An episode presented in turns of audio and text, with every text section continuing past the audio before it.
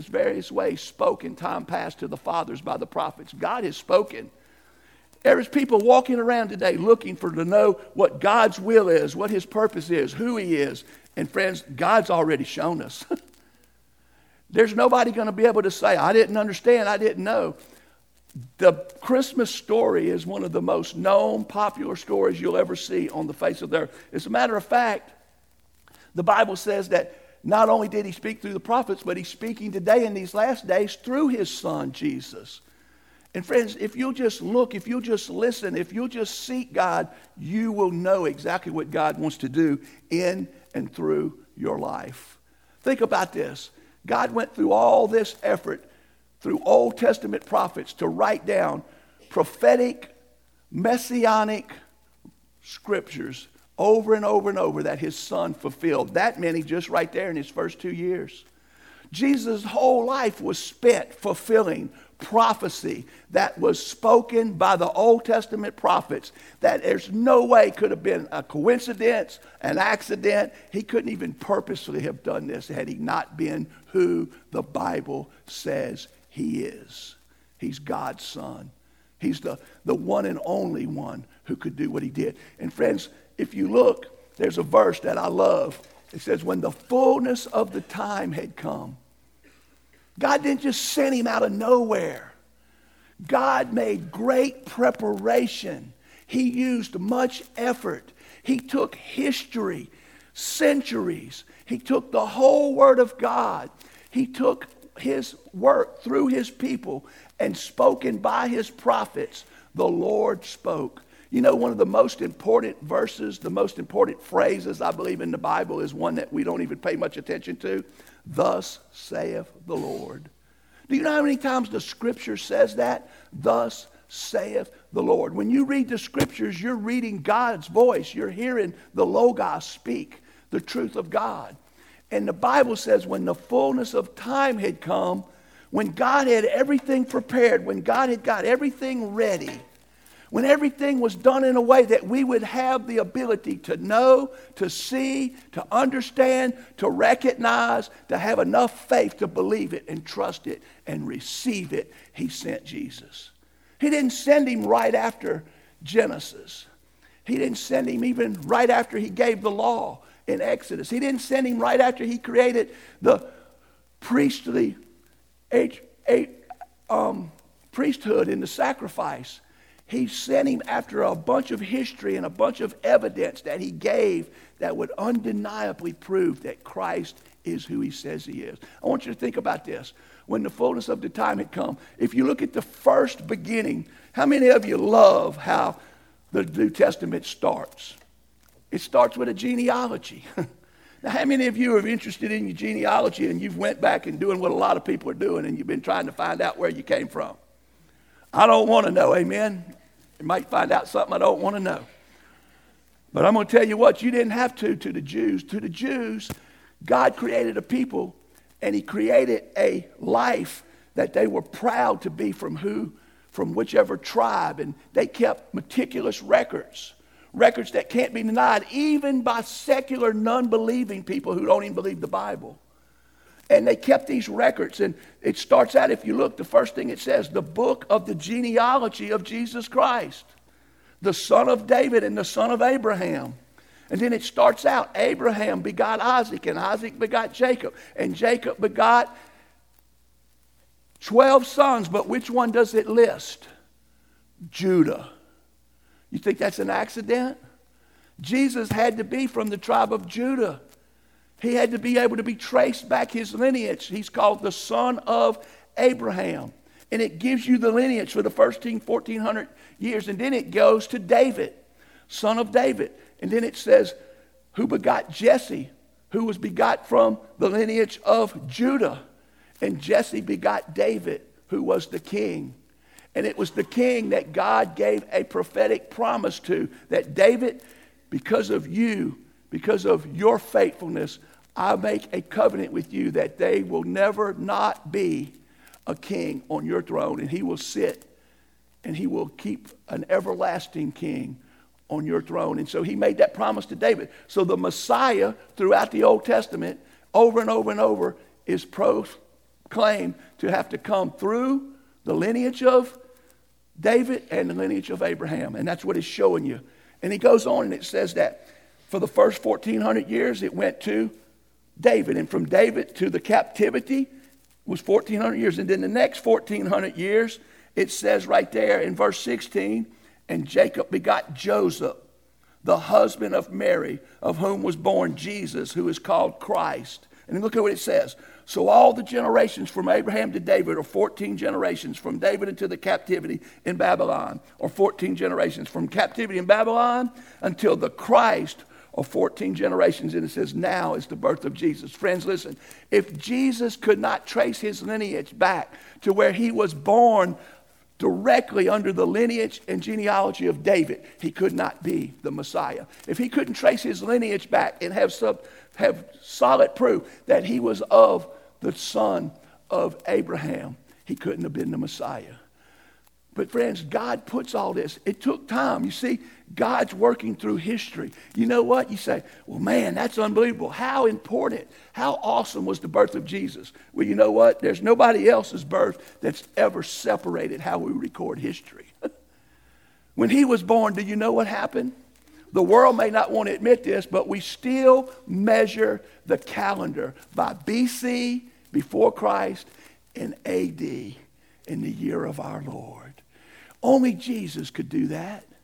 It's all before you. God's laid it out where you can un- not deny that this Jesus cannot be just a normal child. The Bible says about this Jesus that he would be born of a virgin.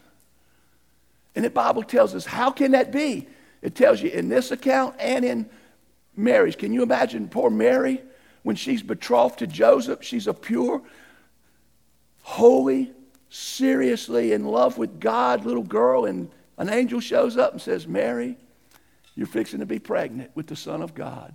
How can this be? She said, I've never known a man. And the angel says, The Holy Spirit is going to come upon you, and he's going to overshadow you. And that which is going to be conceived in your womb will be that of the Most High. And he will be great. And it gives you a list that we're going to look at next year. And Mary's probably thinking, oh my God, how am I going to tell Joseph? We're looking at Joseph today. Joseph's going, how am I going to tell my daddy? How am I going to explain this to my friends? My beloved little bride is pregnant. And then he has a dream. And the dream convinces him that, they, hey, don't be ashamed. Don't be afraid to take Mary, your wife, for what is conceived in her is of the Holy Spirit. Why is the virgin birth so important? Because if he didn't have a virgin birth, if he wasn't conceived by the Holy Spirit, he was conceived by someone who came from the lineage of Adam. And Adam gave us something. He inherited, we did from him, a sin nature. And if Adam or any man who came from Adam would have been Jesus' dad, his father, he would have inherited what we inherited. That's why it says he was born of a woman. He was born under the law. Through, through Mary, he was born of a woman. And he was born under the law. He humbled himself. He became a man. He dwelt among us. And he was under the law. But guess what? He was never like us in bondage to it. Only Jesus Christ has overcome the law. Every one of us was a sinner long before you heard about the law. The law didn't make you a sinner. The law showed you that you are a sinner. You lied before you ever heard, don't lie. You was stingy and selfish and covetous long before you heard, do not covet. The law didn't have to make you a sinner. You already was. It just revealed what we are. And because of that, every one of us are not only under the law, we're in bondage to it. We're indebted to it. We owe a penalty because of it. Every one of us has transgressed and broken the law because we inherited a sin nature from Adam. Jesus, his daddy, his father, was God. But at the same time, his mother was Mary. He was the God man. He was all God. He was all man.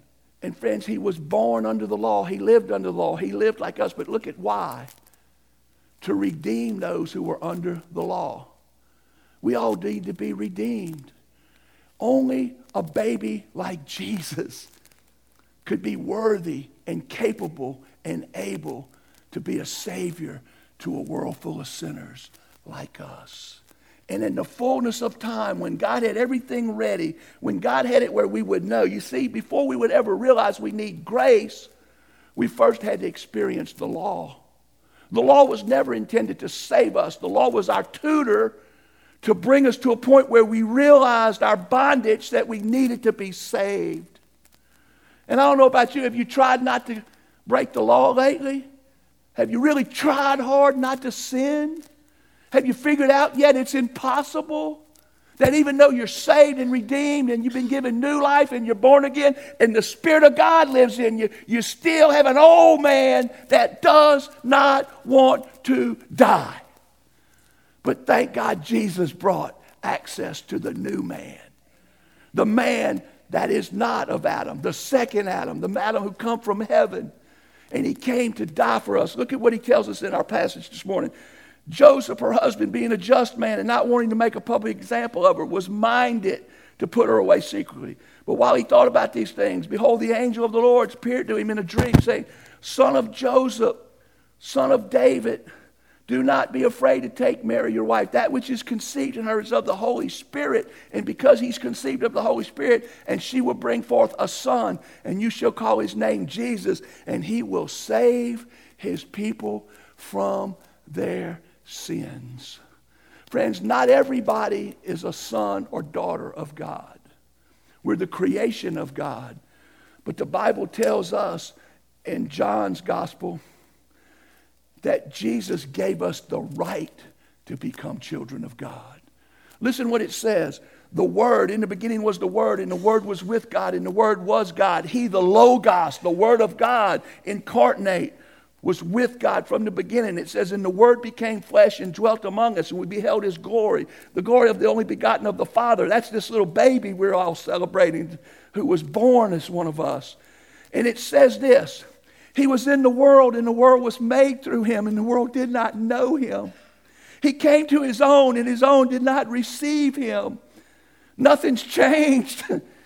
We preach and we teach and we, we proclaim and we celebrate and we give a special day to honor his birth. And most people will honor a fat man in a red suit more than him. And Jesus, it says right here, but as many as would receive him, to them he gave the right to become children of God, to those who believe in his name. Listen to this who were born not of blood, nor of the will of the flesh, nor of the will of man, but were born of God. Do you remember what Jesus said while he was here? Don't matter how religious you are, Nicodemus.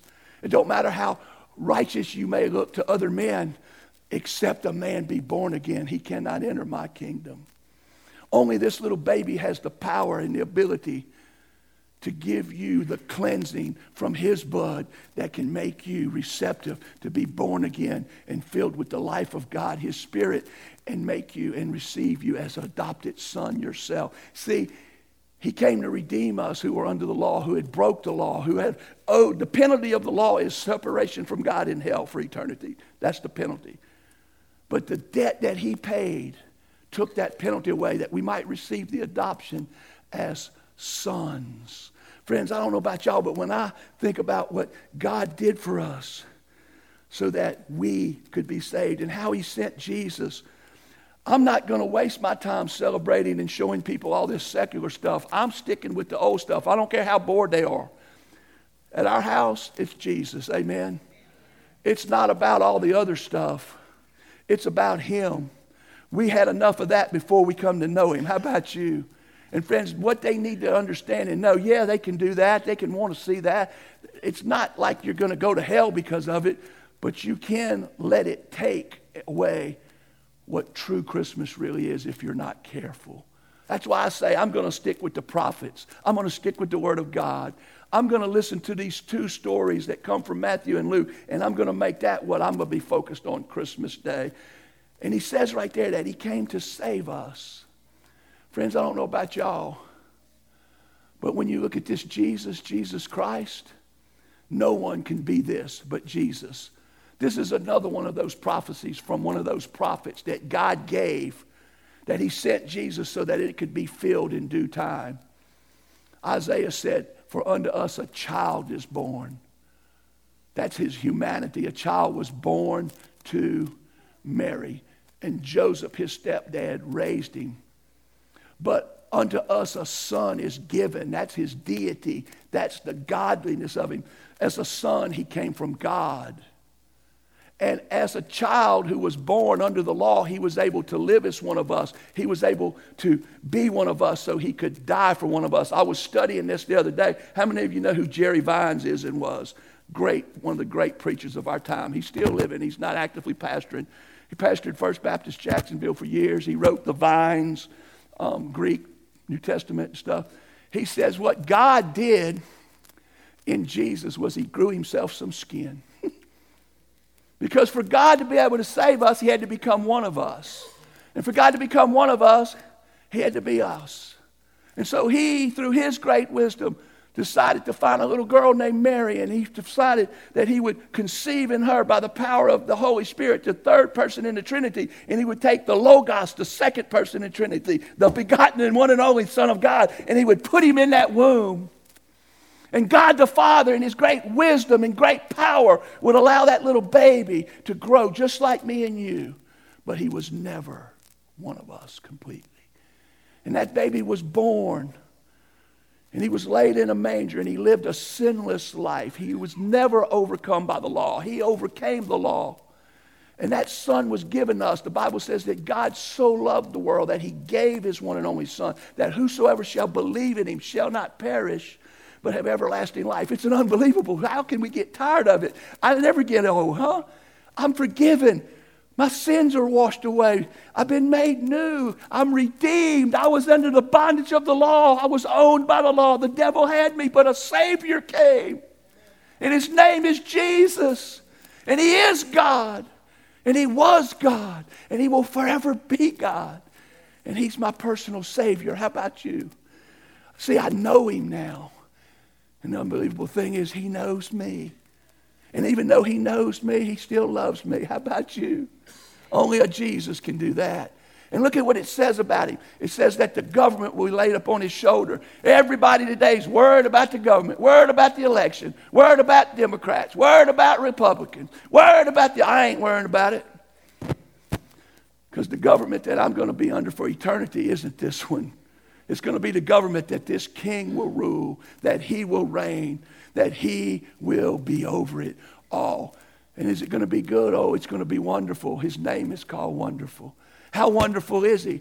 How wonderful a child is Jesus? Jesus was so wonderful that, like I told you, the calendar's divided by him. Before Christ and in the year of the Lord, Jesus, He's separated. He is wonderful. How many of you know Him today can't say He's wonderful? Has He ever done anything to you that you would say was not wonderful? Everything I read about him, everything I've personally experienced by him, everything you see, Jesus, no one was more wonderful than Jesus. He's also counselor. How many times have you been in a situation in life where you was confused, where you were scared, where you didn't know what to do, where you felt lost, and Jesus took this word that was given to us by the prophets that he fulfilled perfect, that he came to show us who God is, and God counseled you. And he took a word, and the Holy Spirit took it and gave you understanding, and it gave you peace, and it gave you hope, and it reminded you that I'm not alone. Why ain't you not alone? Because mighty God's here with us. He's mighty God. There's no other God, child ever born that could be called wonderful counselor and mighty God. Because he's mighty God, whatever he counsels you with, he can do it. I love what, what Brother Dennis says all the time. There's two things God can't do God can't lie, and God can't fail. And whatever God says, he will do. Amen. And I don't know about y'all. There's a lot of people that counsel. There's a lot of people can make promises, but only God can keep them. And this whole book is filled with his promises. He's mighty God. When Jesus was here, he caused the lame to walk. He caused the blind to see. He gave deaf ears to hear. He took people who were dying with leprosy, which is equivalent to stage four cancer, and the doctor's saying there's nothing else we can do. And he healed them. But the most amazing thing he did was he raised the dead. Only mighty God can do that. And the unbelievable thing is, this same God, Son, is our everlasting Father. You know, you may have a father who disappointed you. You, as a father, may have disappointed your children, but this father never, ever disappoints because he's wonderful. He's mighty God. His counsel is perfect, and he's everlasting. He never leaves us. Jesus said, I'll never forsake you. I'll be with you even unto the end. And friends, I don't know about y'all, but have you figured out yet? He is the source of peace. Until you know this Prince of Peace, you will never have peace. There's peace to be found, the peace beyond understanding. Not only the peace with God that your sin debt is paid, that you're redeemed, you're no longer under the law and bound to the law. You've been set free. You're no longer a captive. Now you're adopted. You're no longer a slave. Now you're a son. And He's your everlasting Father. He's the mighty God who takes care of you, provides for you, lives with you. He's wonderful. He gives you perfect counsel. He's your everlasting Father, and He's the Prince of Peace. It's one thing to have peace with God, but how many of you know what I'm talking about when you say, I got the peace of God? That's what Jesus brings. What a child. What a wonderful child he is. How can you not want him in your life? You see, you can hear about it, you can know about it, but until you make him this, your Savior, you'll never, ever know what I'm talking about. I don't know about y'all. But isn't it amazing that you can be living in a world like this? Looking at what we see every day on the news, with all the things going around us that makes life look like it looks, and have peace. To have a father that's with you that'll never leave you, he's everlasting, that can do anything he says who's give you much counsel and promises through the Word of God. The greatest thing he'll ever do is what he said he came to do to seek and to save that which is lost so that he can save you, my friend. Today you may sit troubled. You don't know what eternity brings after your last breath. When you close your eyes for the last time and you wake up to never sleep again, where will you spend eternity? You say, Well, how can you know? I know for sure where I'm going because this baby promised me. He said, Everyone who comes to me, I will by no means turn away. He said, I came to seek and to save that which is lost. And Jesus says today to every person in this room, Come to me, for I have come to you so that I might give you life and that I might give it to you more abundantly. The Savior, Jesus, is here. He's come. And I don't know about y'all, I look around and I'm amazed at how we tend to sometimes forget. You know, Christians, we spend much of our time talking about seeking God's will and His purpose and what does He want to do in our life as though it was hidden and difficult to find. I can tell you without any doubt, with full 100% biblical support, certainty, what God's perfect will is for every life to be saved and come to the knowledge of the truth. That's what God wants. Every single person. It's not hard to figure out. He sent his son. He put him on a cross. He gave him to the world so that he could live and die for us so that we could be saved. You see, we're looking around all the time. People's talking about what's the will of God? Well, I got news for you. I got a revelation for you. God does not hide his will. If you want to know his will, he'll show it to you. The Bible says if you seek, you will find. God said, If you seek me with all your heart, you will find me. The Bible says, Call to me, and I will show you great and mighty things that you do not know. God has made it easy to know and recognize who Jesus is and why he came. If anybody leaves this earth not saved, it ain't Jesus' fault. It ain't the prophet's fault. It's not the church's fault, the true church. it's your fault. Especially those sitting here today because God brought you here by divine intervention, just like He sent His Son here that way. You see, we don't have to plead with God to reveal to us what His will is. He's more than eager to reveal His will and purpose for our life. In fact, I think He's more willing to show us than we're willing to receive it. Today, God has shown us throughout the Word of God, experience would prove it to you if you just be honest with yourself, that we can't save ourselves, that our religion is nothing but filthy rags that there's no righteousness that we can manufacture of our own effort. The only one who could ever save us is this little baby. And the Bible says, He who knew no sin became sin for us, that so we in Him could become the righteousness of God. What an unbelievable truth. Today, Jesus came, this little baby who grew up, became a man, who did all these wonderful things we read about, who gave all this unbelievable counsel and truth, who did things that only a mighty God could do and who said he'll love you even till the end. He'll never turn you away. The everlasting Father, the one and only one who can give you peace in your heart, that even though you walk through the valley of the shadow of death, you will fear no evil, for the Lord himself will walk with you and comfort you. That God is here today. He'll save you.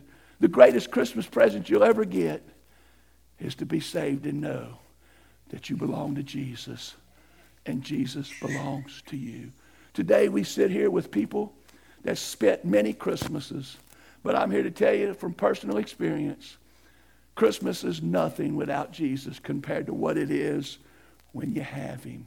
Christmas is Jesus, and Jesus is here today. We're going to have a song of invitation. It's a good old song called Just As I Am. You don't have to dress up, fix up, and straighten up to come to this Jesus. He came to save you just like you are in all your sin, with all your warts and blemishes, with all your handicaps, with all your failures. Just like you are today in your sin, you'll never get it right. You'll never get it ready. If you don't come today, you're probably not going to come if you're lost. But if you don't know him and you need him today, he came over 2,000 years ago. So on a day like today, you could be saved. That's the greatest thing I've ever heard in my life. And today, this Jesus who loves you is calling you. I'm going to ask you if you need Jesus. We're going to bow our heads. We're going to say a prayer together. And this prayer can't save you. My prayer can't save you. I don't have it in me in any means whatsoever to get you saved. But if you'll believe what we're fixing to pray together and thank God for, and you'll believe it in your heart and confess it with your mouth, the Bible says in Romans 10, you will be saved. First of all, we're going to pray, Lord, I thank you that you sent Jesus, the Savior, the Lamb of God, to come to the world to take away our sins. And Father, right now, as we're before you and what's being called an invitation, you're calling people to come to be saved. And I thank you that He died for me on the cross. He died on the cross to pay the price, the payment, to redeem me from my sin, to take away the penalty of my transgressions against your law. And Lord, today I believe that He died for my sins. I believe that He rose again on the third day and He lives today now to save me from my sin. If I'll just believe him, he said he would receive me and he would give me the right to become a child of God. And Lord, today I'm confessing I'm a sinner, that I'm lost, but I need to be forgiven. And I'm asking you, Lord, to come into my life to save me. I'm putting my trust and my hope in Jesus. I'm asking for the greatest present of all to save me of my sins. And Lord, I thank you for each and every one in this room that is saved. But more than anything, I thank you one now for the one that is doing battle, spiritual warfare with his eternity. He knows he's heard the truth. You're not going to leave him ignorant. You're not going to leave him not knowing. You're showing him right now he's lost. He knows he's not saved. He knows why Jesus came. He knows Jesus is the Son of God, the only one who can save him. He only needs to receive it, he only needs to acknowledge it. Lord, help him to do that by your grace. Thank you for the faith that has saved us all. Now help that person. And Lord, if that person's here and they've been saved, I pray that they'll bring you glory by coming forward by professing it, by being just like everyone else who goes and tells everyone about the Savior. Thank you for sending us Jesus. And Lord, right now as we sing, for that person who has just prayed that prayer, who has just went through that battle, I know right now if he meant it, he feels peace and he's going to have freedom and he's going to be able to come. So I'm asking him to come in Jesus' name. Amen. If that's you, my friend, would you come today? Jesus died for you. He saved you. Would you stand? If you are saved, pray for someone who's not. You got family that'll be celebrating everything but Jesus. Pray for them. Come to the altar and Give God the glory. But if you need to come today, come today for Jesus loves you and gave his life for you.